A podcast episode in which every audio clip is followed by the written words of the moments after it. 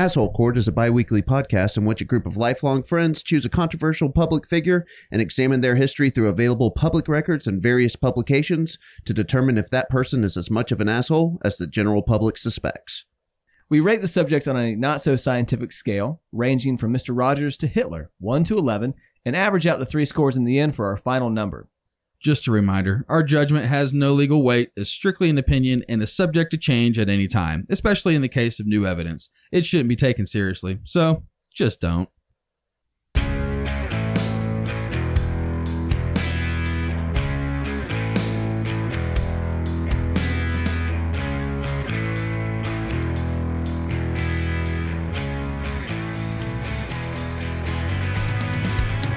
It's the American way, seeing people's rise to meteoric fame and then deep down, somewhat enjoying their fall back to earth just as quickly. Whether it's an athlete, musician, or one of those damn TikTok D bags, I think it's the innate feeling of people seeing celebrities be humbled that makes them feel better about their own lives. Some have a sad story, and others just seem to fuck it up themselves. The story of this show's subject, Lance Armstrong, who was suggested to us by listener Christina Hoffman, definitely falls into the latter category. Armstrong had earned legendary status in the early 2000s as he dominated the cycling world, winning a record seven Tour de France titles and introducing many to a sport they had never really paid attention to. Lance seemed to be on top of the world for a few years, and then it all seemed to come crashing down around him. Was Lance really the mastermind behind a massive doping scandal that would rock the cycling landscape? Did he really have the ball to cheat his way to stardom and not think he would be caught? Unfortunately, most of us know the answers to these questions, but today we'll dive into the life and times of the cycling sensation. Inflate the tires, put on that lame cycling jersey, dig that yellow bracelet out of the trash, and enjoy this episode of Asshole Court!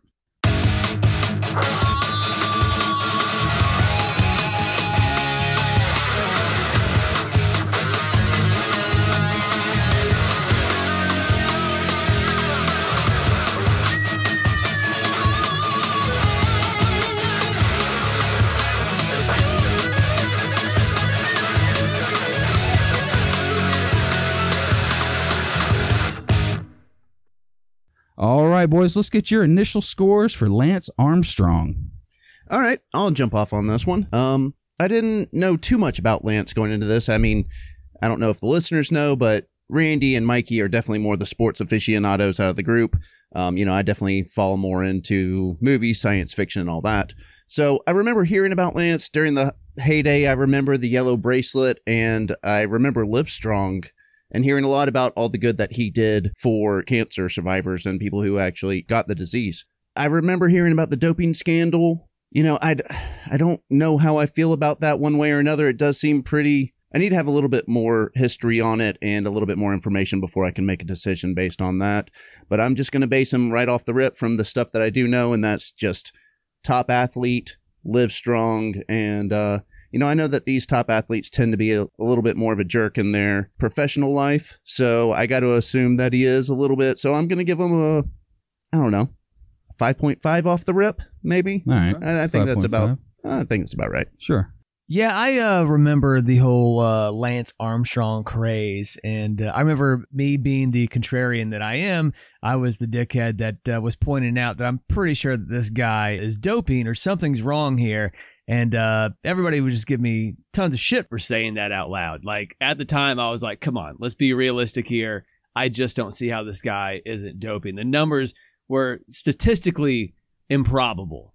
Sure. And but if you said that at the time, he was like an American hero. Right. It's like saying, you know, George Washington was a rapist or something like that, and people were like, "You shut your mouth." you shut um, it right now. And yeah, and I think that irritated me enough that because of that, I found myself digging in and liking Lance Armstrong less.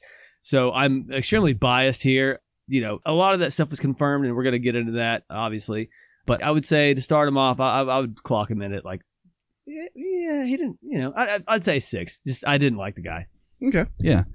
And like you said, buddy, I'm a sports guy. So when Armstrong was winning all those titles, I would actually watch a little bit of the Tour de France to see if he was able to pull off a victory. And I don't know how many people out there watch cycling. It's not Especially that back in the 90s and Yeah. early aughts. Yeah. Yeah. He uh, definitely captivated the American public with his comeback from cancer story. But just like Barry Bonds and Mark McGwire of the world, I knew it had to be a little too good to be true. Mhm. And once the story broke, it kind of all unfolded. Not only did he cheat to get to where he was, he denied it for years until Yeah. pretty much his teammates were the ones that ratted on him. Yeah. He did start Live Strong, um, swept the nation, um, but it too lost its luster after everyone found out he was a fucking cheater. So, how much of an asshole does it really make him? I don't know. But I'm going to start him off pre show score of a 6.0 as well. Okay. All right. All right. Very good. All right. With a 5.5 from Buddy, a 6.0 from Mikey, and a 6.0 from Randy, Lance Armstrong's pre show asshole score is a 5.83. All right. All right. Good. All right. Y'all ready? Let's cycle. Lance Edward Gunderson was born September 18th, 1971, in Richardson, Texas. Wait. a second. Gunderson. There you go. Yeah. Okay. We're already learning. Yeah. There we All go. right. That's right. He is the son of Linda, a secretary, and Eddie Gunderson, who was a route manager for the Dallas Morning News. Both were high school dropouts. Oh. He was named after Lance Rentzel, a Dallas Cowboys wide receiver.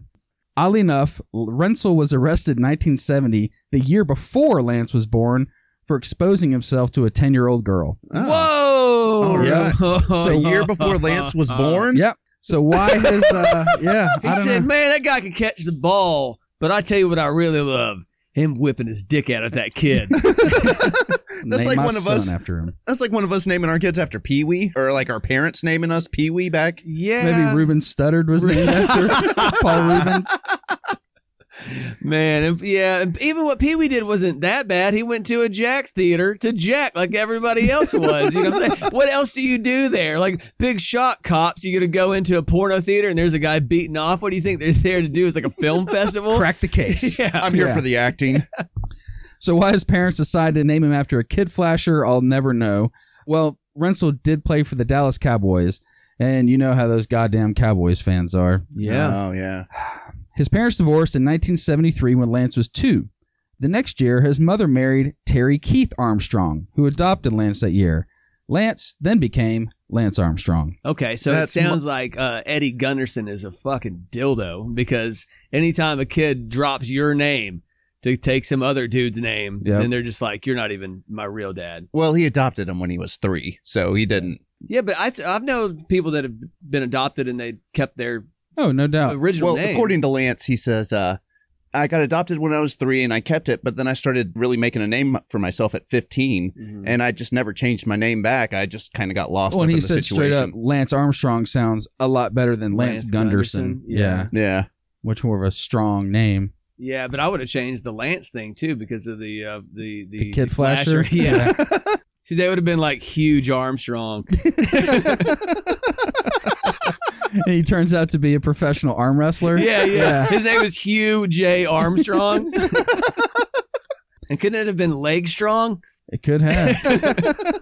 Linda bought Armstrong his first bike, a Schwinn Mag Scrambler, when he was seven years old. Anytime I hear Schwinn, I always think of Mike Myers. Swing. He immediately began to ride it every day and soon proved that he was a natural athlete. I remember getting a 10 speed bike one time. Yeah. It was Christmas Eve, and my parents were playing Santa Claus and putting all the presents under the tree. So naturally, I snuck out of my room to go see what was going on. I saw a purple and black 10 speed bike in the living room and got super pissed because I thought my sister was getting a new bike and I wasn't. it gave you that purple bike. Most Turns kids out- are up on Christmas Eve, like because they can't get to bed. They're so excited about what they're going to get, and Randy's over here pissed off up all night. Yep, turns out it was me that was getting the purple and black 10 speed. Bro, I think that your mom or dad like secretly hated you because they made you wear women's Reebok pumps, gave you a women's bike. So they really wanted another girl. So it, it wasn't that they hated me. They were very, very frugal. So I had a, a budget for shoes, for school shoes. So going back to the pumps, um, fifty dollars was my Yeah. my school shoe budget Yeah. back in the day. Oh, we remember. And we would go to the J.C. Penney outlet store to Right. get our clothes, Yep. and in the clearance bin Got some was bitch pumps, I'm boy. telling you, there was a pair of Reebok pumps, and they were the aerobic pumps, which were unisex. I'll have you know, they weren't women's. Purple in the '90s They were was not purple. and, unisex. they were purple and pink, and uh, I decided to, it was a risky gamble, and it didn't Yeah. pay off because I decided to get the the pumps, and uh, I remember hearing shit. But I mean, the when- budget for that bike, they couldn't throw in a five dollar can of Krylon to fucking again, I guarantee that bike was on sale at some store and they're like, "Oh, Randy needs a new bike. We'll just go ahead and get him that one." He won't mind. Yeah, It's not like kids are mean and will make fun of you for wearing. Yeah. Uh, yeah, purple and pink shoes and a fucking purple and black ten speed. Now I'm starting to understand your hyper masculinity because it was a reaction to being like, I ain't no bitch. Play some football. Well, and like I said, I wasn't too impressed. I like BMX bikes, and my friends and I love to jump the curbs and catch air. Yeah. So I fucked that bike up within six months, bent the wheels, and pretty much just trashed it. Yeah. Yeah, They should have known when they got you that first car that the same thing was going to happen. that was within six hours. within though. six hours, I totaled my first car. That's a, a story for another day. Yeah. I was in the hatch. Buddy was in the hatch when uh, we flew off the road through a fence and hit a tree. We'll get into that story at another Yeah. time. Anyway, so in addition to biking, Armstrong took up running. When he was in fifth grade, he began running six miles a day after school and soon was entering long distance competitions on weekends. Armstrong also tried team sports like football, baseball, and basketball, but found that he was better at activities like swimming that required endurance. And masturbating. Yeah. Solo sports. And he's definitely kind of a little guy, so it doesn't surprise me that he didn't wind up being a, a middle linebacker or Yeah. anything like that. He could have been a DB or something, maybe. He was a DB. nice. When he joined the local swim club, Armstrong would ride his bike 10 miles to early morning practices, then pedal to school. After school, he would jump back on his bike and ride 10 miles back to the swim club to swim more laps. God, I like. Man. I'd be a little concerned if that was my kid. I'd be like, what you. a freak, man. This dude is for real. Like, you're like, hey, you know, it's a hobby or something like that, but he's like rolling 10 miles on a bike to go swim and then run or whatever. I, that dude's, you're like, he's either going to be something special or he's going to fucking shoot a lot of people. and like his parents, I'm sure, like, I don't have to give him a ride anywhere. It's great. Yeah, that's He's great. just taking himself where he wants to go. Little marathon boy over there. Right. You know? Mm-hmm. Think about how times have changed, though. Would you ever let, how old was he? Fifth grade? Your Oh, fifth yeah, grader absolutely not. Oh, ride no. 10, 15 miles, 20 miles round trip to school and Fifth grade? No way. Ah, the world we live in now. Well, it wasn't all sunshine and roses for the young Lance. In his 30 for 30 documentary on ESPN, Lance was quoted as saying his stepfather beat him like a fucking animal. Armstrong's stepfather saw it much differently. According to him, he was hard on Armstrong as a way to motivate him. Stepdad Terry was quoted as saying, Lance would not be the champion he is today without me because I drove him. I drove him like an animal. That's the only thing I feel bad about. Did I make him too much, win at all costs? Lance said Terry was kinda terrible and would punish him for things like leaving his dresser drawer open in his room. Terry the Terrible Armstrong and the rest of the name. Look here, brother. If you don't win that goddamn marathon, I'm gonna punch you in the face. And if you leave that dresser drawer open again, I'm gonna fucking drop the bow on you, motherfucker. I'm, I'm just being I'm being tough but fair. You lose, I punch you. So uh, Lance said, sure enough, I would leave a drawer open and he would pull out his fraternity paddle and just beat the shit out of me, Lance said. Not sure if you guys have any experience getting hit with a fraternity paddle, but I can tell you from firsthand experience, it's no bueno. and especially if you're not a college student at the time, and Yeah. especially if you're a uh, middle schooler or yeah. elementary schooler. Getting hit with a frat paddle. Yeah. yeah. Terry Armstrong acknowledged that he was tough on Lance about cleaning his room. He said that Lance's mother was always there and explained that his parenting style was influenced by his military school background. It was a bend over and take your licks, he said of punishing Lance. Sounds more like a line from Pornhub instead of a parenting style. I'm gonna get that paddle out and I'll bend over. He says, This is what we used to do in the frat. He's like, you get butt naked. We're gonna do the elephant walk. There's nothing wrong with that. There's nothing wrong with that. it ain't gay. Terry said, I was a taskmaster, but I didn't put my arms around him enough and tell him I loved him. I was always there, always coaching him and always pushing him, but I didn't show him the love I should have. Definitely sounds like the dude was a, a bit of a dick. Yeah, it sounds like a military guy. Barely in his teens, Armstrong was already competing in amateur cycling races. He also began to enter triathlons, contests that combined swimming, biking, and running, all of his favorite activities. At age 13, the skilled Armstrong took home the top prize at the Iron Kids Triathlon, which includes swimming 200 meters, cycling 6.2 miles, and running 1.2 miles. I, you know, I was about to say like, okay, but he's a kid, so that's actually pretty impressive. Yeah, Yeah. that's yeah. Oh, I remember getting the Sports Illustrated for Kids magazine Yeah, yeah. when I was growing up and that reading about the triathletes, and I'm like, man, that sounds like a bit much. I'm Yeah. not sure I could I do got all a different that. magazine that's about biathletes, and uh, that was an accident. I didn't mean to pick that magazine up. It just changed the way I viewed the world. I just stole all my grandparents' Reader's Digests. There you go. Yeah, the I would breast always exam read- page. my grandparents too had the Reader's Digest, and I remember going to their house when I would sit on the toilet. Yep. And that was always a good way to pass time because Yeah. it was boring at It's your a dump grandparents' house. Yeah. Oh yeah, You can sit there 100%. and read the jokes. Read the jokes. Jokes were That always was the- pretty good. Yeah.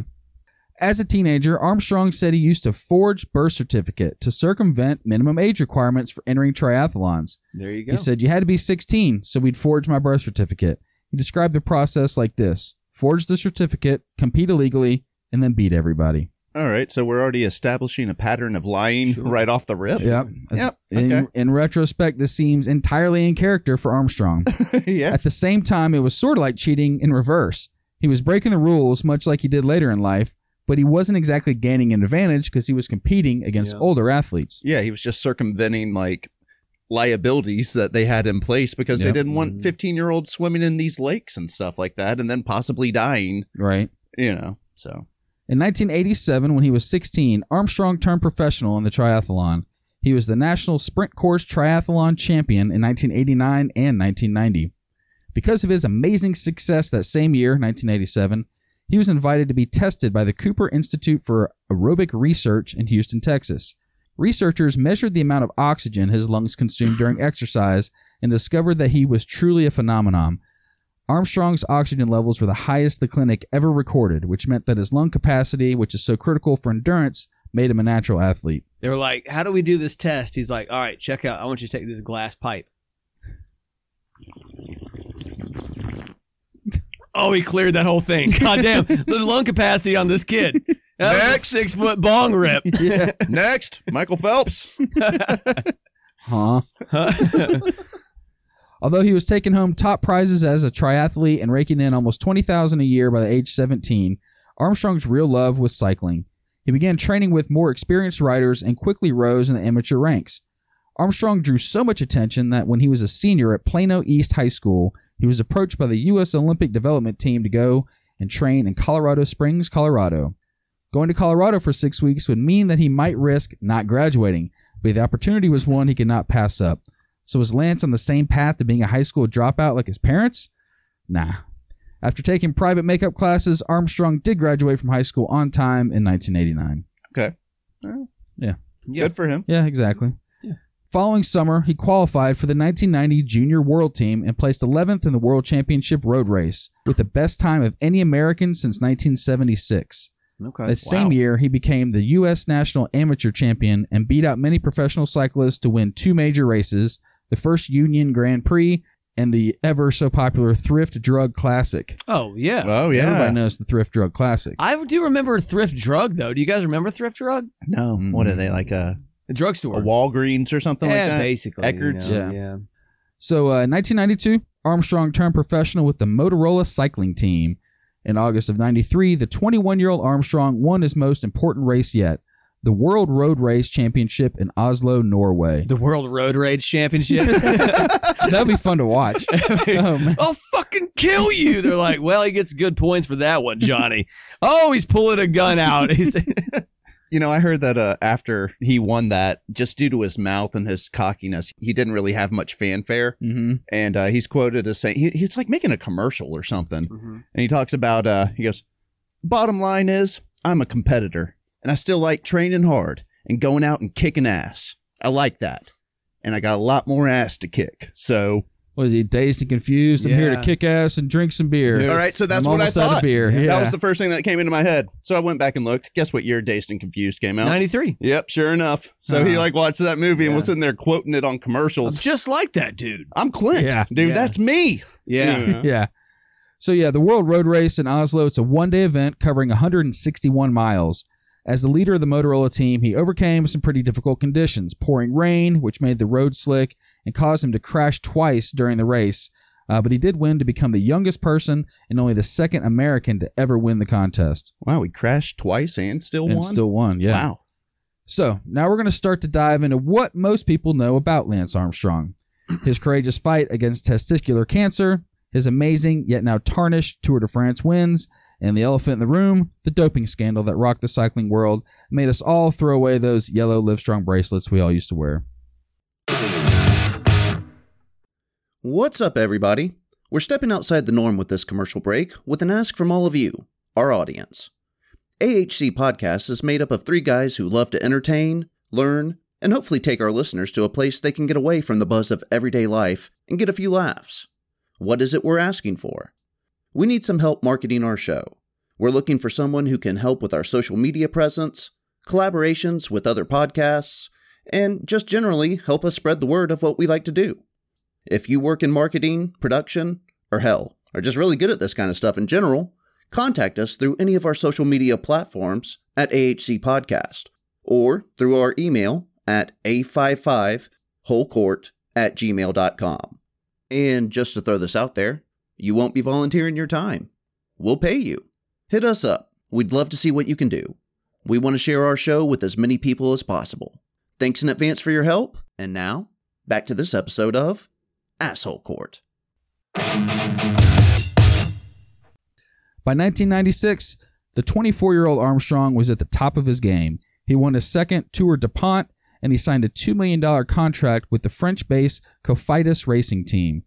A bout of bronchitis forced him to drop out of the Tour de France in early summer, and a weakened Armstrong had a disappointing 12th place finish at the 1996 Olympics in Atlanta. By the fall of 96, he was still feeling tired and weak. He complained of pain in his testicles, and when he began to cough up blood, Armstrong became very alarmed. As would I. Your nuts hurt, Yeah. you're coughing up blood. That's not a good sign. Something's off here. I mean, can you imagine having to cycle with your nuts hurting? I mean, Oh, goddamn. yeah. Man, yeah. God, it's like having to like do a shift as a bartender or a waiter with chapped ass all day, but worse somehow. I used to, when I bartended at college, I would wear tights. You have to, yeah. yeah, because I would get so much walking. swamp ass. Yeah, you yeah. get chapped ass and it's game over. So imagine worse. Like you know, being hurt. a bartender is kind of like an athlete. One year on Halloween, we had a band play at the bar I worked, and it was a pretty cool local band. There was a ton of people there, and I got so hot I had to step away and I barfed in a trash can, yeah, yeah. uh, just like a pro athlete would. Yeah, yeah, yeah. I Mhm. bartended right in the middle of the. you Yeah, and. I wasn't. Well, I was drinking, but Yeah. I was really more just hot and overheated. Yeah. and barfed in the can, and then came back in a courageous comeback of my own to finish the shift. I Hey. bartended a New Year's Eve night, twelve hour shift.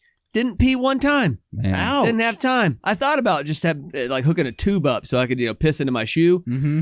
Didn't do it though. So yeah, we, we pretty much are like world class athletes. Sure. You might want to go get your testicles checked. Yeah. You know, for not Your- peeing for twelve hours. Yeah, it probably wasn't good, but I didn't. Yeah, I probably have testicular cancer. I t- well, I tell you what. Sometimes when we play golf, it's so hot. Yeah. I'll drink four or five Gatorades, and I won't piss the whole time we play. See what I'm talking about? Yeah. World class athlete. World class. Yeah. Yep. In a golf cart. hmm It's Yeah. gotta be the electrolytes. Mm-hmm. On October 2nd, 1996, just weeks after his 25th birthday, Armstrong visited urologist Jim Reeves in Austin, Texas, for a diagnosis of his symptoms. The young cyclist was diagnosed with testicular cancer that had also spread to his lungs, abdomen, lymph nodes, and brain. Dude, I mean, that's a fucking death sentence. Oh, Yeah. it really Yeah, is. absolutely. I mean, they when he was talking about it, he walked in and you know got all checked out, and the doctor was like, "It's so serious. I've scheduled surgery for tomorrow at 7 a.m." so- That's exactly right. The following day, Armstrong had surgery to remove the diseased testicle. So one nut Lance was born. Yeah, that. Uniball. During the interview on the thirty by thirty, they asked him, "Do you think that the drugs was you know what gave you cancer?" And he said, "Um, I don't know if it's yes or no, but I certainly wouldn't say no." He said, "The one thing I will tell you is the only time in my life that I ever did growth hormone was the 1996 season, and so just in my head, I'm like, growth, growing hormones and cells. If anything good needs to be grown, it does. But wouldn't it also make sense that if there was anything bad, that it too would grow? So that's kind of his little theory on it. Yeah, thanks, Doctor Armstrong. yes, I didn't realize he was he was doping that early on, huh? That dude was that kid was probably doping in high school. So when he was on the Motorola team, some guy later came back and said everybody in that team was doping. Yep. And most of the guys would admit to it later down the road, but the Motorola team swears that they didn't do it. Yeah. But I think he you know, Bullshit. yeah, Yeah, right. Exactly. When Reeves was later asked in an interview what he thought about Armstrong's chance of survival, he said, almost none. We told Lance initially 20 to 50%, mainly to give him hope. But with the kind of cancer he had, with the x rays, the blood tests, almost no hope. Yeah, once it Yeah. metastasizes, it's pretty Yeah, much oh, game yeah. over. That same month, on October 25th, his brain lesions, which were found to contain extensive necrosis and were surgically removed by Scott Shapiro, a professor of neurosurgery at Indiana University. So he did have some pretty stout doctors helping Yeah, him through it, yeah. obviously. Working around the clock. Yeah. Think I about mean, that, man. He's having his fucking brain cut out. Uh huh. Yeah. Had a Hey, he nut had a big removed. horseshoe Yeah. cut on the back of his head. Yeah. I, I mean, and I'll say this right now, like I don't like the dude, but I mean, fucking, it is a goddamn miracle that he didn't die. Oh, yeah. 100%. There's no way around Well, that's it. why he captivated all of America. It's true. Because you hear this story and you're like, this motherfucker is at the top of the world. and he almost was dead a couple years ago, Yeah. you know? Yeah, that's that's one of the issues I have with him. It's like God struck him down. Was like, Mhm. look, you know, you, I'm smiting you. Mhm. Stop. And then he just comes back and he keeps on. You know, there's no. He's like, you know what? Yeah, I'm gonna keep on doing this. So here's a question I have because there's conspiracy theories about everything, including that Stevie Wonder isn't blind. Are there any conspiracy theories out there that Lance Armstrong really didn't have cancer and just built this up as a PR uh, coup?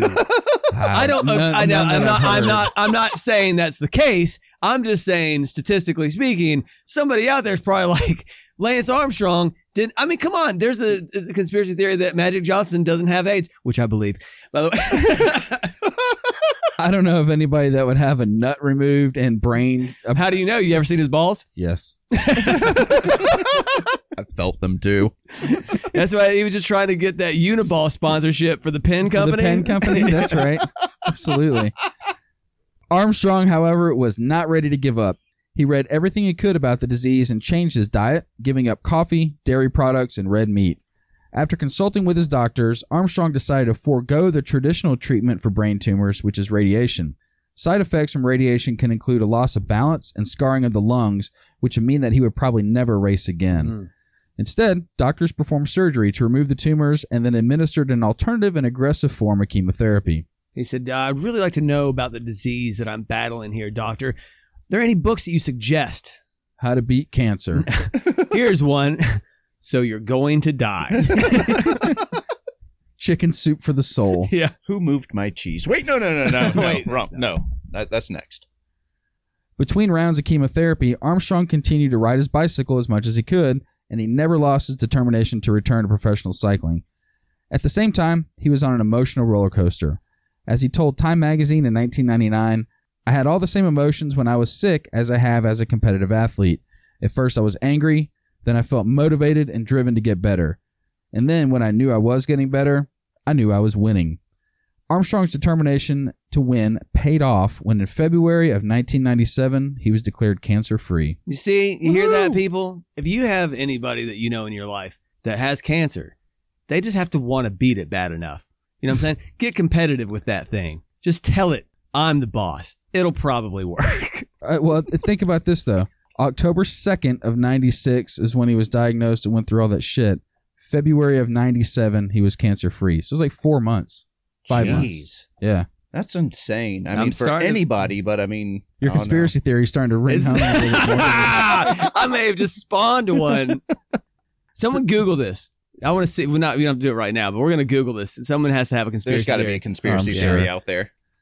Still physically and emotionally weak, Armstrong returned to training with a vengeance, but getting back on his bike proved harder than he had imagined. His spirits especially dropped when he found out that his contract had been canceled by Cofidis and considered him to be a public relations risk because of his illness. And that kinda God damn! up. Who made that decision? man, you are Hey. a cancer Yeah. So look, because of your um, cancer. we have this guy on the team and he has like really bad cancer. What do you think we should do about this contract? I mean, do you think people will be mad if we cancel it? Will it become a big deal? Probably not. He's going to die anyways. it's We'll never all right. find out. I can't imagine making that decision. yeah, that's that's hard in the paint. At least have him as a mascot. Something. Yeah. Yeah, exactly. Throw him a bone. Uh-huh. Cancer Oh, no. Lance, come on over here and help the team. You know what I'm saying? Sit there in your wheelchair with Cheer your, your on the Tour de chemotherapy. Lance. Yeah. All right. Go guys. Yeah. He's got to find a place for that guy. Right? Armstrong was fortunate to sign with the U.S. Postal Service cycling team, but his salary dropped from $600,000 pre cancer to $200,000 a year. In his autobiography, Armstrong half jokingly called his pay cut an 80% cancer cut. Yeah, dude. They're like, Oh. dude, sorry, Lance, you're damaged goods. They cut that malignant part of my salary out. That's right. You're damaged goods, brother. You know what I'm saying? Like if you had two nuts, that 600,000 seemed more reasonable, but you know, Scar on your head's worth some money, too. that's it. Once Armstrong displayed his testicular fortitude and beating the disease that threatened his professional career and his life, he went on a run that cycling has never seen in its history. Before his cancer treatment, Armstrong had participated in four Tour de France races, winning two stages, not races, but stages. In 1993, he won the eighth stage, and in 1995, he took stage 18. How many stages are there? It's like 21 stages or So, something? yeah, the modern Tour de France consists of 21 day long stages over a 23 day period and covers about 2,200 miles. Dude, that's insane. I remember some of his teammates were talking about it's like the equivalent of running a marathon every day for 21 days Yeah. in a row. So, just a, a humble brag on my family. Uh, my stepdad rode his bicycle from Seattle to Savannah when he was 64 years old. Yeah. Wow. Yep. Took him about two and a half months to do it. My mom and the dog would drive ahead in their Prius and set up camp, and he would ride between 80 and 150 miles a day. Jeez, Man. man. Yeah. How, how was he at the end of it? I mean, He had to go to urgent care twice because his back was jacked. Obviously, he would take a little bit of time off in between, but yeah, he was pretty solid for about two and a half months. dude, at 64? Dude, He- that's insane. Yeah. He's going to do it again next summer. He's going to go from Maine, Maine to Miami. Okay. Oh, Yeah. wow. All right. Yep. So just the complete opposite. Uh, yep. Yeah. Yeah. Okay. Armstrong began his cycling comeback at the 1998 Tour of Luxembourg. In his first international race since return from cancer, Armstrong showed he was up for the challenge by winning the opening stage of the race. In 1999, he began to build his legacy by becoming the second American after Greg LeMond to win the Tour de France. He repeated that feat in July of 2000 and followed with the bronze medal at the Summer Olympic Games that year. Yeah, they talk about the 99 tour, and he had some teammates on there, and one of them was um, Frankie Andreu. He was one of the guys that held off on doping. He was one of his best friends, and they, you know, he was one of the few guys that actually got to talk shit to Lance without having any fear of anything coming back. Everybody else was like, you know, here's God. You know, we're not gonna Yeah. we're not gonna offend him. But Frankie had that best friend status with him, so he could say stuff like that. Now, Frankie's girlfriend at the time, Betsy, was also, you know, pushing both of them, but at the same time, she was completely against the drugs and all the doping and stuff. And then in the 99 tour, she says that she flips it on the TV and she's watching, and they get to like, it's like day 18 or 17, something like that. And they get to Sestriere, which is one of the biggest mountains. And she sees her boyfriend, Frankie, like at the front of the pack. And she's like, Frankie's like a worker bee. He's, you know, he helps the team, he assists where he can, but he's not a climber, he's not a front runner. Mhm. But here he is at the fucking front of the pack at one of the most difficult parts of it. And for a long time, and all of her friends are like, oh, look at Frankie. And she's like, God damn it, he's juiced up. I know it. They're all Mhm. juiced up. And she was one of the few, you know, on the front end of it being like, this is bullshit. And that was one of Armstrong's claim to fame is when he hit the mountain stages, that's where he crushed it. Yeah. Yeah. he would hit those tough mountain terrains and just kill it. That's when he would make up time and start to win the jerseys again. See, Mhm. and I'm going to be honest here because all during this time where he was winning all this stuff, it seems like everybody really got into cycling and shit. You know, like all of a sudden everybody was a big cycling fan. I didn't. I was just like, I don't care that much. I don't understand how that works. So you have a team and somebody or is like a role player. For the, what does that? Okay. Does that mean? Can anybody? Can either one of you guys explain this to me? Because I don't understand it to be honest. So a lot of the team cycling comes into play when they're all packed up. Mhm. Mhm. And you'll have guys that are essentially kind of building a draft wall to cut aerodynamics. Okay. And they'll let guys kind of remember like leapfrog where one guy's running in the Yes, yes, back and you run up to the front of the line. And they So just, it's like legitimate shake and bake. A little Yeah. bit, yeah, Okay. yeah, Legitimate. yeah. It is legitimate shake and bake. But then on the flip side, your teammates are also trying to thwart the other teams. Sure. You know, you got, you know, packs of four guys Yeah. that are kind of slowing up a little bit to mess up the Germans a little Yeah. bit, you know, and they're having to kind of go around you and stuff like that. Yeah. So he, so he, like Lance Armstrong is Ricky Bobby and his buddy is Cal Naughton. yeah, yeah, 100%. Yeah. Yeah. All right. that's I yeah. got exactly it. right. There you go. Armstrong bolstered his legacy as the generation's dominant rider by handily winning the tour in 2001 and 2002. However, notching a fifth victory, tying the record held by four other riders, proved to be his most difficult accomplishment. Stricken by illness before the start of the race, Armstrong fell at one point after snagging a spectator's bag and barely avoided another crash by swerving across a field. He finished one minute and one second ahead of Germany's Jan Ullrich, the closest of his tour triumphs.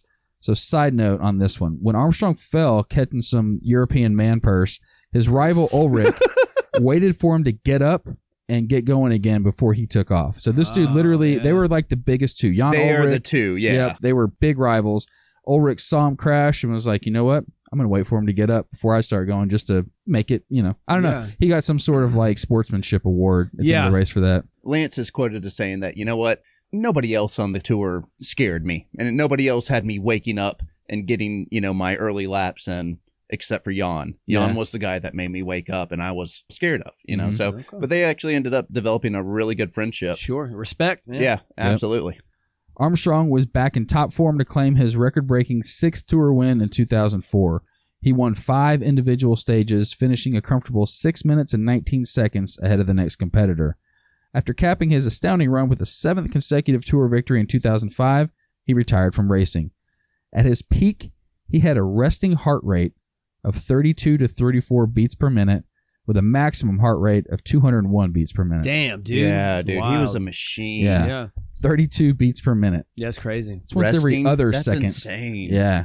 And then as high as 201. Yeah, you can get it. Yeah, Yeah. he could probably pass lie detector tests and shit like that. You know. No, he's fine tuned, bro. He's a machine for Mhm. real.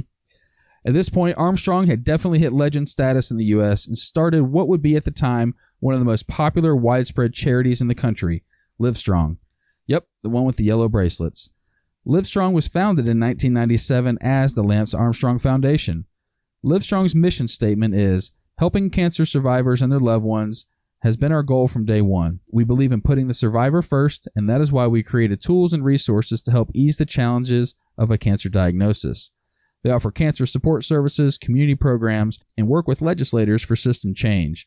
If you go on the Livestrong website today, you will hardly see any traces of Armstrong listed in their history. It's true. No, one hundred percent. And I mean, it's a very noble cause and very respectable. I never had a Livestrong bracelet.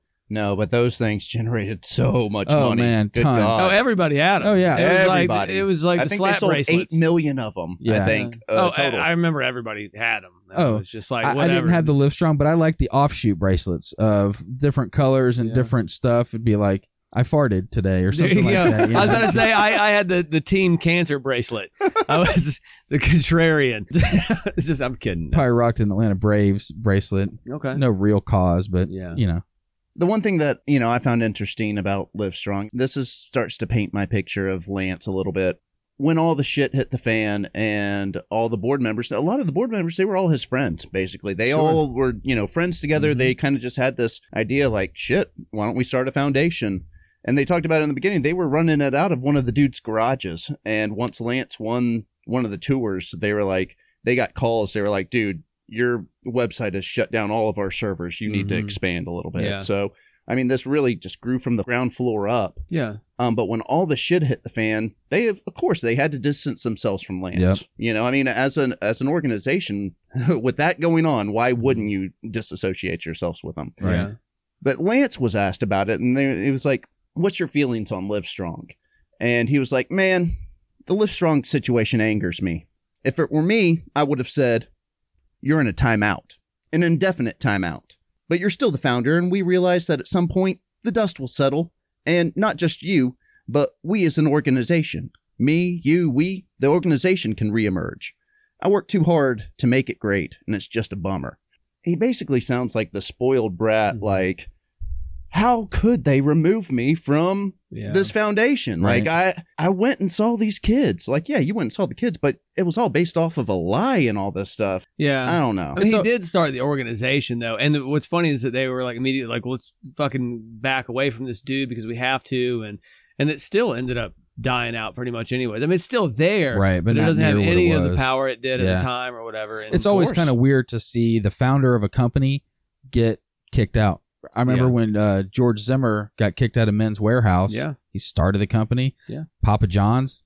yeah. John Schnatter Steve Jobs got booted. Steve Jobs got booted from Apple back in the late eighties. Yep. Yeah. Just kind of odd. Yeah. That's what happens when you go public and you got a board of directors that make the calls instead Yeah. of you. You know, my theory a little bit is is that the Livestrong was, and we haven't really gotten into a lot of his assholery, in my opinion. But to me, Livestrong was the vehicle that he could wash away all of his sins. Mhm. And we'll get into it here in a little bit, you know, more of a dickhead, but this is where he could be like, Hey, I, I go see kids and Yeah. I, you know, I may, you know, I'm the last one they see and I give them hope. Yeah, they You say know. raised a fucking ton of money for cancer Oh, research. yeah. There's no way around no, uh, it. th- there have been many people who have talked about how there's no comparison. It is literally night and day when you look at if you were diagnosed with cancer before Livestrong and diagnosed with cancer after Livestrong. One of the ladies was like, I got diagnosed with cancer in the early 90s and I, you know, went to the doctors. It was at the top facilities. You know, they were kind of giving me a little bit of advice, but it was really just a bunch of shit. And I actually read a like a Newsweek article with Lance Armstrong where he talked about before he went and gave, you know, had his testicle removed. He went to a fertility doctor and had his sperm stored Yeah. or banked so that way he, you know, could have children moving forward. And she was like, I was learning about shit through Lance Armstrong that my doctor should have been telling me. Yeah, sure. You know, and this is yeah. He was like, there's- freeze your sperm. That's what you need to do, lady. Blow a load in this cup because you're going to want to have kids after you survive this. Why say many words when few do well? Five star, good. Now, back to show. So, what did Lance do to make him a villain in his own sport and a disgrace in the eyes of most? Well, he cheated. Cheaters throughout history tend to wind up shunned from whatever sport or profession they're in and find it hard to get back in the good graces of other people. Anyone remember Barry Bonds and Mark McGwire pre steroids? oh yeah, they were at the top of their game. Barry Bonds' head was the size of a normal person's Yeah. head. Maybe he- even a bit smaller, Yeah. like an orange. But when he allegedly started juicing, he looked like a home run hitting Stewie from Family Guy. It's true. Oh man, that's so true. Yep. Uh, him and McGwire. McGwire had like neck knee. Yeah. Like he was getting hit hard with the acne from the steroids, and his forehead straight up movie screen. Yeah. Oh man, It's the he had same some Casey. Anthony back knee. Dude, it was yeah, his neck. You could see all of that stuff like that. But and I, uh, being a big baseball fan growing up, I remember when he was on the U.S. Olympic team, and of course when he was with the Bash Brothers, he was getting bigger around then. By the time he's with the Cardinals, looked like and he's He j- Man. yeah, it looked insane, dude. And I just remember being like, it's so fucking obvious that this guy's on steroids. Yep. But everybody was just like, don't talk about that shit. We want to see him hit his Yeah. 71st home run. Okay, now that's funny. They asked Lance the same thing. They were like, "Hey, Lance, let me just ask you. Uh, there had to be somebody along the lines, like your friends, you know, your buddies. They were like, "Hey, man, I know all this is going on in the news, and but come on, tell me, Yeah. Did you juice, man? Come on." Right. He's like, "No, nobody, none of my friends, nobody ever asked me that. It Mm-hmm. was always just straightforward." Well, honestly, that tells you how many either lack of friends he had or what kind of friends he Yeah, had. Yeah, I'm calling bullshit. Yeah. All right, because I, let, us just flip this. All right, Mikey is uh, is winning Tour de France's left and right. Uh, You're gonna tell me that me and Randy aren't gonna be like one night after a couple beers? Hey, Mikey, come on, bro. It would you be pretty- juicing? like, come on. If I won a Tour de France, you guys better ask me if I'm juicing because Jesus Christ. Hey, dudes, I thought I'd pick up a new hobby cycling. Uh, won a Tour de France. Uh, you know, no Yeah. big deal, but just started uh, training last year. Yeah, no, I, it was it was obvious. The statistical analysis of it, you're just like nobody is doing that. right. There's no way you're winning fucking seven. Mm-hmm. And interestingly enough, when he came back in '99 and won the tour, his first tour, Yep. It was actually the fastest run tour to that time. And he's on the heels of just beating cancer. And he's like, I'm clean as a whistle. Woohoo! Yeah, And, you know, beating the world record. Yeah. Yeah. Uh, Despite the inspiring narrative of Armstrong's triumph over cancer, not everyone was convinced it was valid. Irish sports writer David Walsh, for one, became suspicious of Armstrong's behavior and sought to shed light on the rumors of drug use in the sport. In 2001, he wrote a story linking Armstrong to Italian doctor Michele Ferrari. Although Ferrari was banned from practicing medicine with cyclists by the Italian Cycling Federation, according to Italian law enforcement authorities, Armstrong met with Ferrari as late as 2010 in a country outside of Italy. yeah, they talked about Ferrari, and everyone knew if you were going to see him, you were getting doped. That was, mm, you know, Pretty much it. but everybody was getting doped back then in cycling. And it wasn't like this was a big secret. But then they started pressing and they were like, hey, no more fucking doping. We're really trying to get ahead of this thing. But, you know, Lance had the intelligence to see that Ferrari was special in terms of his understanding of the physiology and of the drugs and how they interacted together. With his charisma and his natural intelligence, Lance was able to endear himself to Ferrari and become the atom of what would be Ferrari's creation. You keep doing your job as Frankenstein, and I'll be the best monster you've ever created. And Ferrari loved him for that. The perfect fucking student. sure. I mean, there was a point where Lance did pop on a test. Yeah. And they said it was, I'll get into that in a second. Yep. They essentially backdated a prescription Yeah, to get him out of it. Yeah, that was part of, you know, WADA, the World Anti-Doping Agency. They were basically saying that the problem was that at the time the athletes were ahead of the system. They knew what tests were coming at them and a lot of the stuff that they were taking wasn't popping up on the test. And it said it took a couple of years for WADA to catch up and figure out the products they were using for starters, and then having to develop the tests to test for it afterwards. That's usually So- how it's worked. Is the the cheaters are out ahead of the testers Yeah. and they have to play catch up. Yeah, Yep. exactly. That's how it works in everything: crime, Yeah. hacking, Yeah. stuff like According to Cycling News, United States Anti-Doping Authority reveals an intimate role played by Dr. Michel Ferrari in masterminding Armstrong's Tour de France success. According to the US ADA report, Armstrong paid Ferrari over a million dollars from 1996 to 2006, countering Armstrong's claim that he severed his professional relationship with Ferrari in 2004.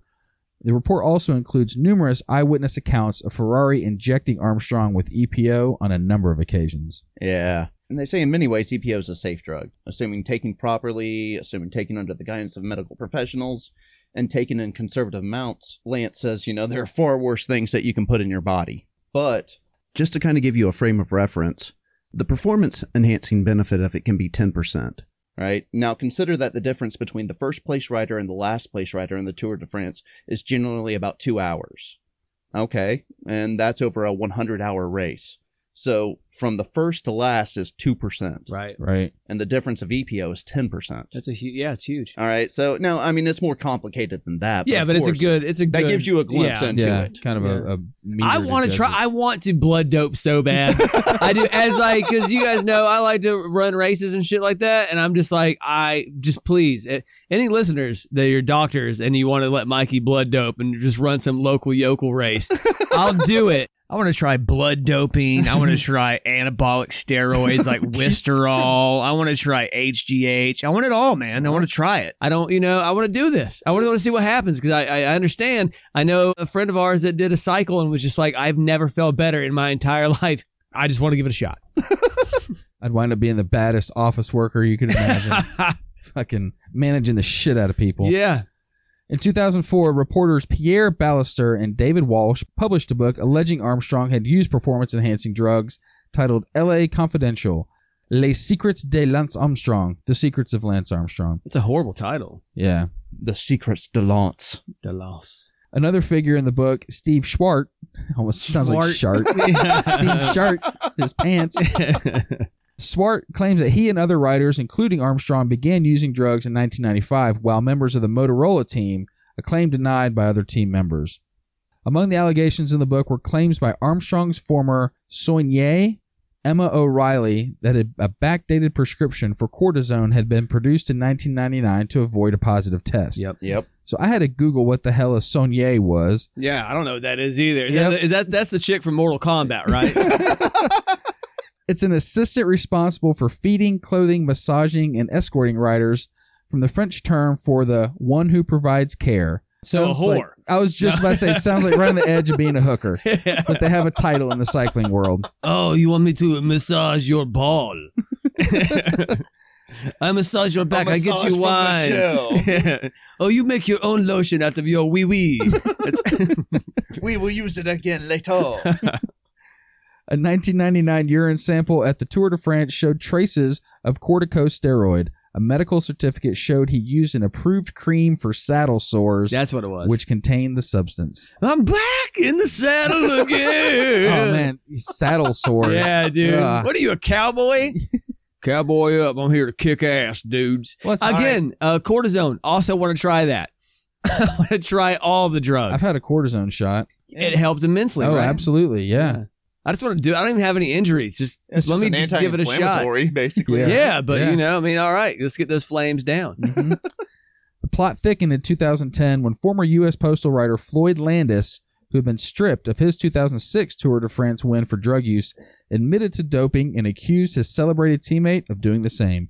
That prompted a federal investigation, and in June 2012, the U.S. Anti Doping Agency brought formal charges against Armstrong. The case heated up in July 2012 when some media outlets reported that five of Armstrong's former teammates, all of whom participated in the 2012 Tour de France, were planning to testify against Armstrong. Dun dun dun. The cycling champion vehemently denied using illegal drugs to boost his performance, and the 2012 US ADA charges were no exception. He disparaged the new allegations, calling them baseless.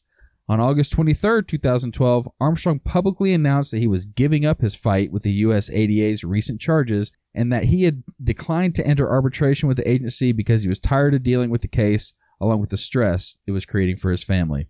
After the USADA's report, all of Armstrong's sponsors dropped him. He reportedly lost $75 million of sponsorship income in one day. Woof. when he was on Oprah, Oprah was like, "How much did you lose?" And he was like, "It was a seventy-five million dollar day."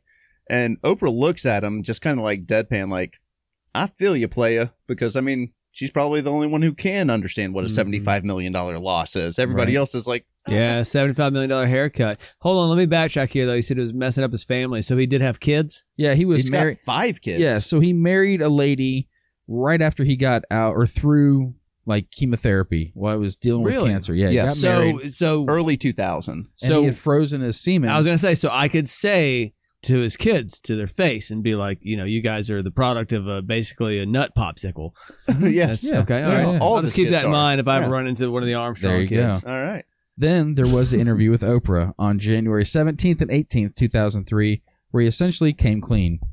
That was the dumbest says- PR move I've ever seen. But he was like, "It was all gone in forty-eight hours, like that, gone. Yep. I wouldn't change a thing.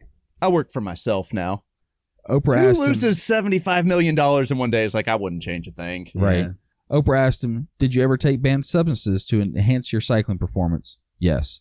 Was one of those banned substances EPO? Yes.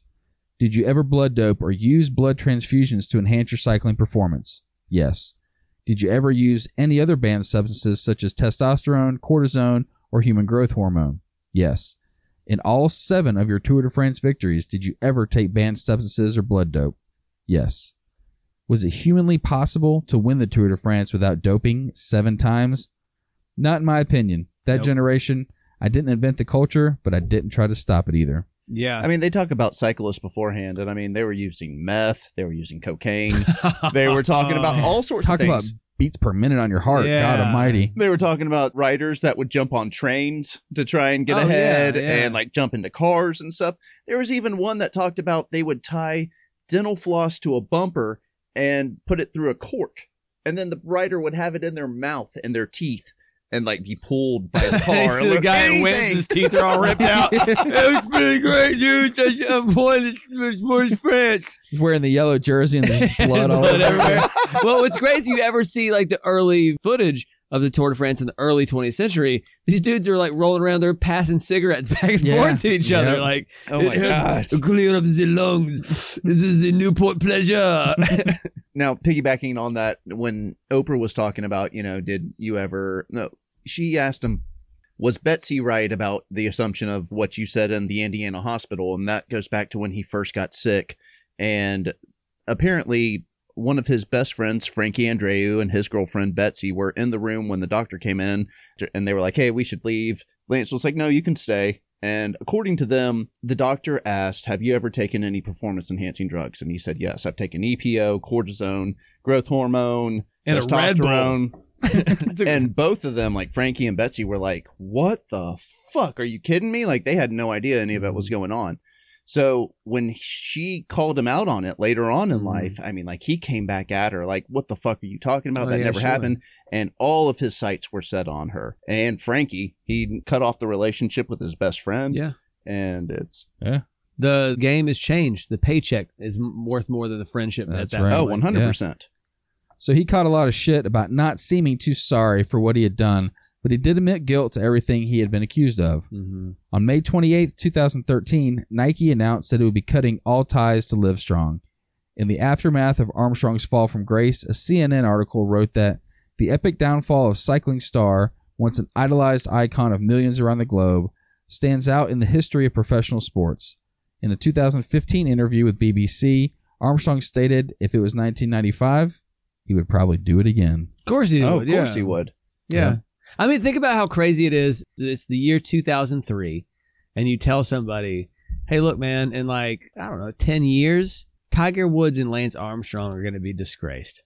You'd be like, Shut the fuck Yeah, yeah. up. right, just like, like, well, last- what, what, yeah. what happened? Well, Lance was dope, and you're like, yeah, that makes sense. And Tiger was fucking a Denny's waitress. Like, yeah.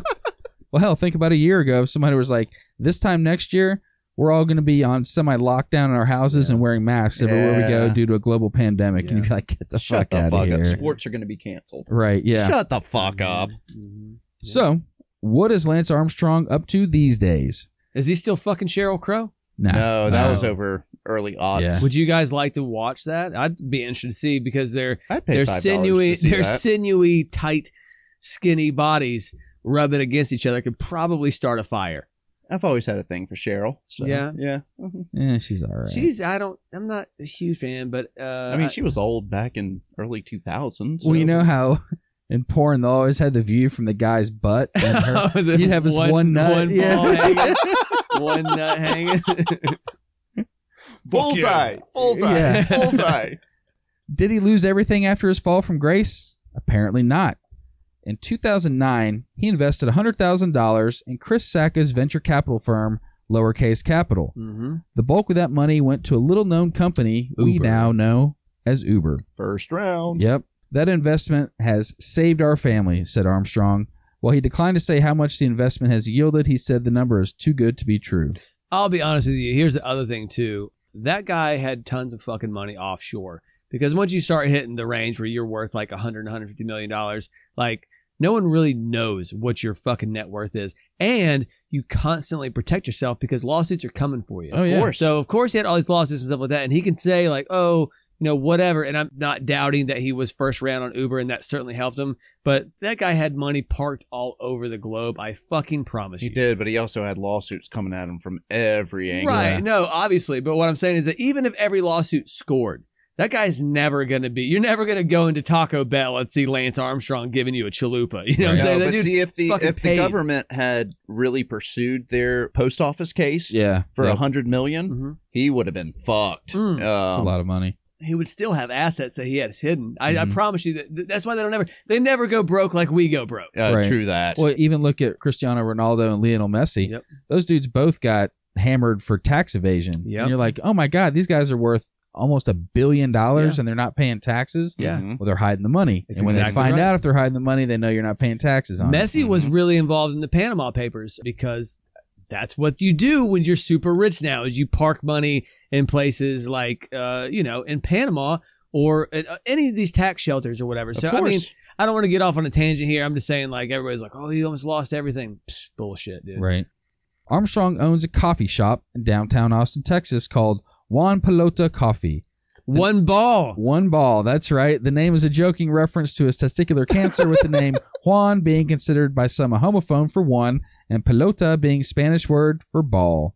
That's pretty funny. All Yeah. right, Lance, you get some points for me for that. In the same building, Armstrong owns and operates a bike shop named Mellow Johnny's, after another nickname of his derived from the term Maillot Jaune, which is French for yellow jersey, the jersey given to the leader of the Tour de France. Sure. And he has that infamous picture of him on the sofa with the seven yellow jerseys Yeah. all up and And he started um, a new nonprofit called Die Week. It's for people that just want to tap out. They're done with the with the cancer treatment. what man. was the Dr. Kevorkian style doctor up in Minnesota Yeah, or assisted whatever? suicide. Yeah, who was that back in the that was Kevorkian. Was that Yeah, Kevorkian? Dr. Death, yeah. Die Week? Yeah, he's all for euthanasia. Mhm. I always hear euthanasia, and you can't think of youth in, in, In Asia. Asia. Yeah. Yeah, yeah, yeah. That's why I remember it so well. hmm You know, So Armstrong is married again and has five kids between his two marriages, and seems to be trying to blend in with normal people after his fall from grace. And that, boys, is Lance Armstrong. Now I saw Lance went on to the Joe Rogan podcast. Mhm. And it was a you know about an hour and a half long podcast, and it basically states everything that we went through. And but Joe was talking about he was like, "Man, I would have gotten it out of you," and Lance is like, "No, No, no, you wouldn't no. have." He was like, "Man, dude, I totally would have gotten you drunk." Or like we would have gone out into the woods and I would have given you mushrooms or something like, but I would have gotten it out of you. And he's like, yeah. And then you would have told everybody. He's like, no, no, no, no. I wouldn't have told everybody. And he's like, yeah, until, you know, somebody shows up with a badge and a gun. And Joe started laughing about it. He was like, what? Like, Novitzky was one of the main guys who, he was in on the Barry Bonds steroids issue. And he was one of the big guys that brought everything down for Lance. Mhm. So Lance is like, yeah, if Novitzky had shown up, you would have, you know, given everything. And Joe was like, no, I would have gotten my lawyers in there and been like, hey, why don't you sit in with me on this? And uh, when he started, you know, flaunting around his gun and stuff like that, because that's what he did to all of the other cyclists. They would bring him into the room, and then this FBI agent would come in and he would take off his jacket and show his gun, you know, That's and then flop his douche. badge down onto the table. And they were talking about all the cyclists were like shit in their pants at that mm-hmm. point, you know, just gave everything up at that point. Imagine if he just shoots the guy. Are you doing steroids? Absolutely not. All right, you got one more chance at this. A gun right to his head. Holy shit, man! Well, it's like in uh, Seinfeld when Kramer moved out to L.A. and they thought he was uh, the L.A. Strangler, That's and right. they uh, they arrested him and had him in the interrogation room, and that cop was just hammering him and had him crying. And all of a sudden, they got a call. They found another body. He was like, "Oh, okay, well, never mind then." Yeah, but just pure intimidation. Pretty funny. Yeah, so Joe goes, uh, what if this federal agent came up to me and was like, yo, I need you to spill all your guts on Lance? You know, I'd have been like, what are you talking about? Are we talking about like bike riding here? He was like, I would have fucking mocked it. He goes, like kids bike racing? Like, do you have a gun? Are they stealing from people on these bikes? Are they killing people on these bikes? Mhm. Are we really spending federal dollars to find out if Lance Armstrong Mhm. fucking cheated? Like, get the fuck out of here. You know, so- Yeah. I, I mean, I'm going to be honest here. Any sport you love, I don't care who you are, they're doping. They're fucking doping. I promise you this. For instance, uh, ever, if you listen to the show, I'm a big boxing fan. It's really the only sport I follow anymore. I love Errol Spence. Errol Spence is a great fucking boxer. That dude has gyno out the ass. Like he looks like he's got like bitch tits sometimes. And that's usually a very big sign of doping. Almost all these guys are doping. I just don't, and like, and they know ways to hide it. And occasionally they get popped. Tyson Fury, he got popped one time. That's why he got basically barred for like a year. He said, "Oh, I was because I was uh, I, I ate some wild boar meat." Canelo Alvarez, he popped. He says, "Oh, I was eating taco meat down in Mexico," and it, they're all fucking on. They're all on, on, on Yeah. performance enhancing drugs. Yep. This is the I real think deal. The the bigger the bigger flaw in this is that we're dealing with cycling and fighting. All right? Mhm. if you're juiced up on fighting, you're pummeling somebody's head in and have the ability to really do a lot of physical damage to them. no, I agree. I, I agree. We're totally. cycling. There's no harm or foul to your fellow opponent except maybe you No, force them to use it. There's no you know? physical harm, but it does create a competitive advantage, Yeah. which it, it, no, 100%. That It forces changes- people that wouldn't normally take it to have to take it. Uh, we're at a point now with the sporting world that if you are looking at this with like a clear view here, you have to understand that all your favorite people, even I believe honestly, and as much as I love Kelly Slater, I don't see how you compete at 45 like he does now without being on something, something, something. So uh, we're at a point where I'm just like, we have to figure out how to like, what do you let in? Like, what do you let in? What do you let? What, what's approved and what's not? Because everybody's doing it anyways. Mhm. here's where I lie on this, and this is probably going to feed into my score as well. Mhm. I don't fault Lance for taking drugs whatsoever. Mhm. You know, this was a sport that was riddled with people taking drugs, and it's it's not like you know just like one or two people were taking drugs, and it's like I mean, you look at those years, the mid '90s to mid early aughts, they were all taking all sorts of drugs, and that was Mhm. just part of it. I mean, uh, you're running a marathon every day for 21 days on roads that are like Mhm. five feet long in some parts up mountains and stuff like that. This is not something that you could probably do without some kind of performance enhancing. Uh, You could do it. Your times wouldn't be competitive. one hundred percent. So, but I don't look at that as the fault for him.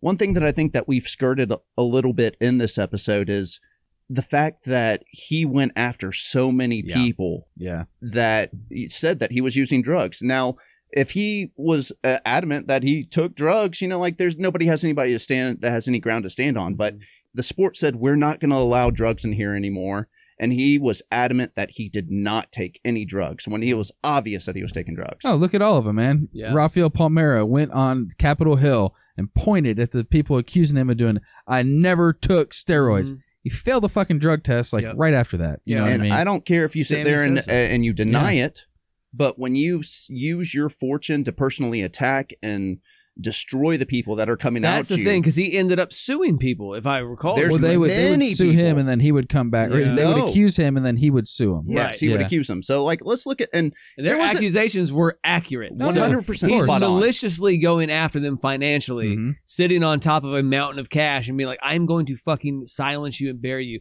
That's Mm. absolute bullshit. Let's look at Greg LeMond. Greg LeMond won the Tour de France in like '89 or '87, something Mhm. like that, and he was one of the tops. He went on with Schwinn, and he had his LeMond lined out of Schwinn, and somebody was interviewing him and was asking about Lance, and they said, you know, like, what do you think about Lance? And he said something to the effect of, he's the greatest athlete that cycling has ever seen. And they asked him, what if it's found out that he's doping? And he responded back, it would be the greatest fraud that cyclists has ever seen. Sure. Okay. That just, you know, it's not like he was attacking him saying that he's he's using it, blah, blah, blah. He just made that statement. He's statement making an, an, an obvious statement. an obvious statement. Lance heard about it, called him up, and was like, You're going to war with me. And he used his influence, and he had great influence over the cycling world. Like, obviously, he was the biggest name in the entire. Yeah. Nobody even knew what cycling was until this guy shows up. Nobody knew. And he used his influence with Schwinn and got LeMond dropped from the line Yeah. effectively see. like costing him almost like 20 million dollars in revenue and anybody that came up against him i mean he didn't just like was like fuck you he went Yeah. after them He like mafia style like i'm That's not true. only gonna cut you off your legs Mhm. i'm gonna kill your brother your mother like he went after everybody and that's where i have the issue with him I don't Yeah. care if you use drugs. I don't care if you're a little bit of a dick. I mean, Michael Jordan was a fucking dick, and even a mm-hmm. dick to some of his, you know, Teammates. teammates Yeah. and competitors Certainly. you know what? He's talked about it. He was like, I used that to propel myself in my cycling world, but I didn't turn it off when I went into the real world. And that's where I have a major issue with him. No, I think that's like it's obvious on its face. Like that's Yeah. the shittiest part. Like I said, I just said everybody in sports is probably not everybody. The majority of them are using drugs. That's a minor issue. It's it's unethical.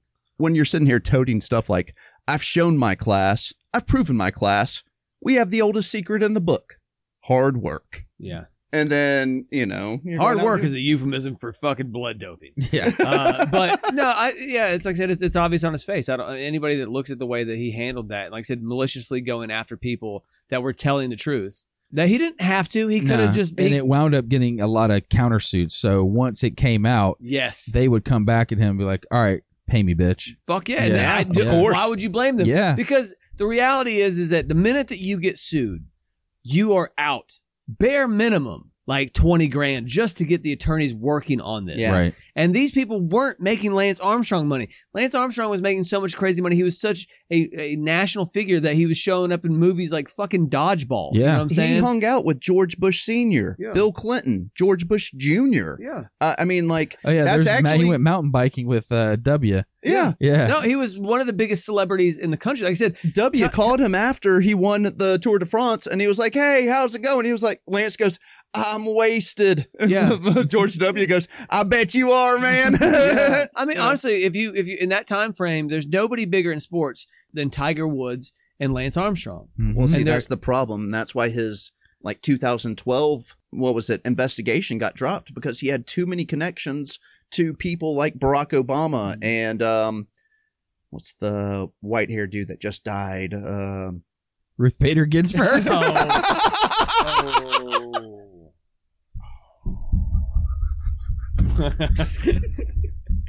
that was funny as shit. But it hurts. It hurts. Remember the old John, whatever the dude who just died. John McCain? Yeah, John McCain. He had ties to John McCain, and Sure. you know, so I mean, that's why it got dropped because there was too many ties. They knew about it forever, and yeah. We assume. We don't know for sure. It's a val- it's a valid assumption. We don't know for sure. All right, well, let's wrap this thing up with some final scores from you dudes. All right, my final score for this guy. We didn't dabble on it a lot, but I really don't like that he used his money and fame to, I mean, just decimate people. There is a just long line of people that reporters, columnists, friends, cyclists, fellow, uh, you know, I I mean, he just decimated everybody and he used his money to destroy families, not even just, you know, make them pay. He destroyed them. And that, I, I don't like that at all. I don't care that he used drugs. And when everybody's using drugs, you know, I, I hate that he went on the offensive for so long and was like, I'm not using drugs. If you're going to sit there and keep on being in the sport, just don't even address those claims if you don't mm-hmm. have to. But I think at the end of the day, because of the way that he has acted, the way that he's held himself, and you look at him in every interview, and it almost seems like this guy is somebody who. You ever talk to somebody and you just feel like they feel like they know just so much more than you, and Yeah. everything they're just condes like everything that you say is just condescending right back.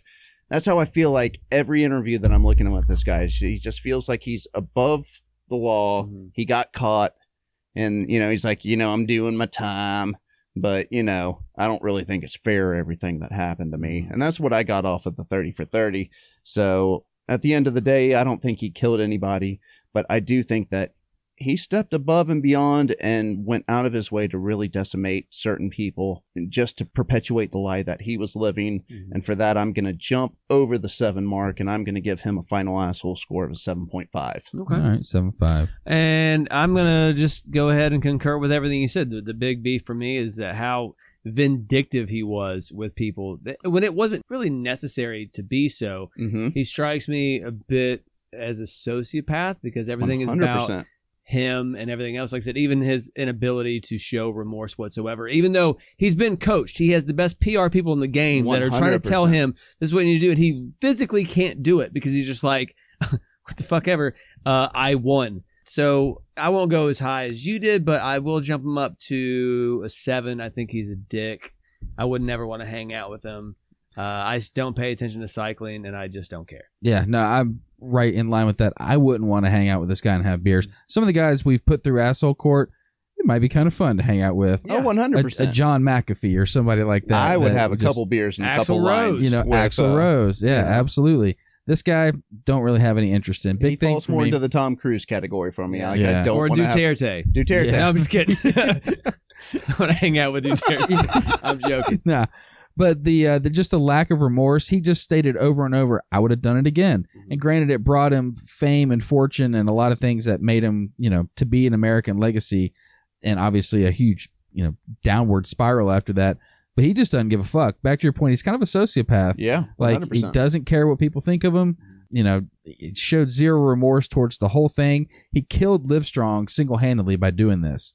Yeah, He, he could have been a, a, a good cyclist and maybe won one or two Tour de France's and still promoted and put a lot of energy and time into Livestrong and done real good. Yeah, the stories Done would sell of- itself anyways. Yeah. Even if you win one Tour de France Yeah. coming back from terminal cancer, Yeah. it's amazing. and maybe That not even win your any. ticket for the rest Yeah, of your life. Maybe not even win any, but just participating and being like, oh, that's the guy from Livestrong. Mm-hmm. I mean, that thing had so much momentum when it was on and popping. Dude, he was on David Letterman all the time. Oh, yeah. He was Yeah. at all of these parties with presidents and Yep. celebrities. but again, just kind of selfish, you know, behavior, um, zero remorse, very self-centered. Given Noel Uniball seven oh final score. Yeah. all right, with a 7.5 from Buddy, a 7.0 from Mikey, and a 7.0 from Randy. Lance Armstrong's final asshole score is a 7.16 repeating. There it is. Sounds about right. Yeah. Awesome. We hope you guys enjoy this episode of Asshole Court. As always, if you like what we do, give us a follow on all of our social media platforms at AHC Podcast. We definitely appreciate the support. And if you're feeling froggy, leave us one of those sweet, sweet five star reviews people like so much. Also, if you have someone you would like to recommend come into our courtroom, give us a shout out as well. Stay safe out there. Have a great week, and we'll see you next time on Asshole Court. All right. Big bowling ball nut swinger.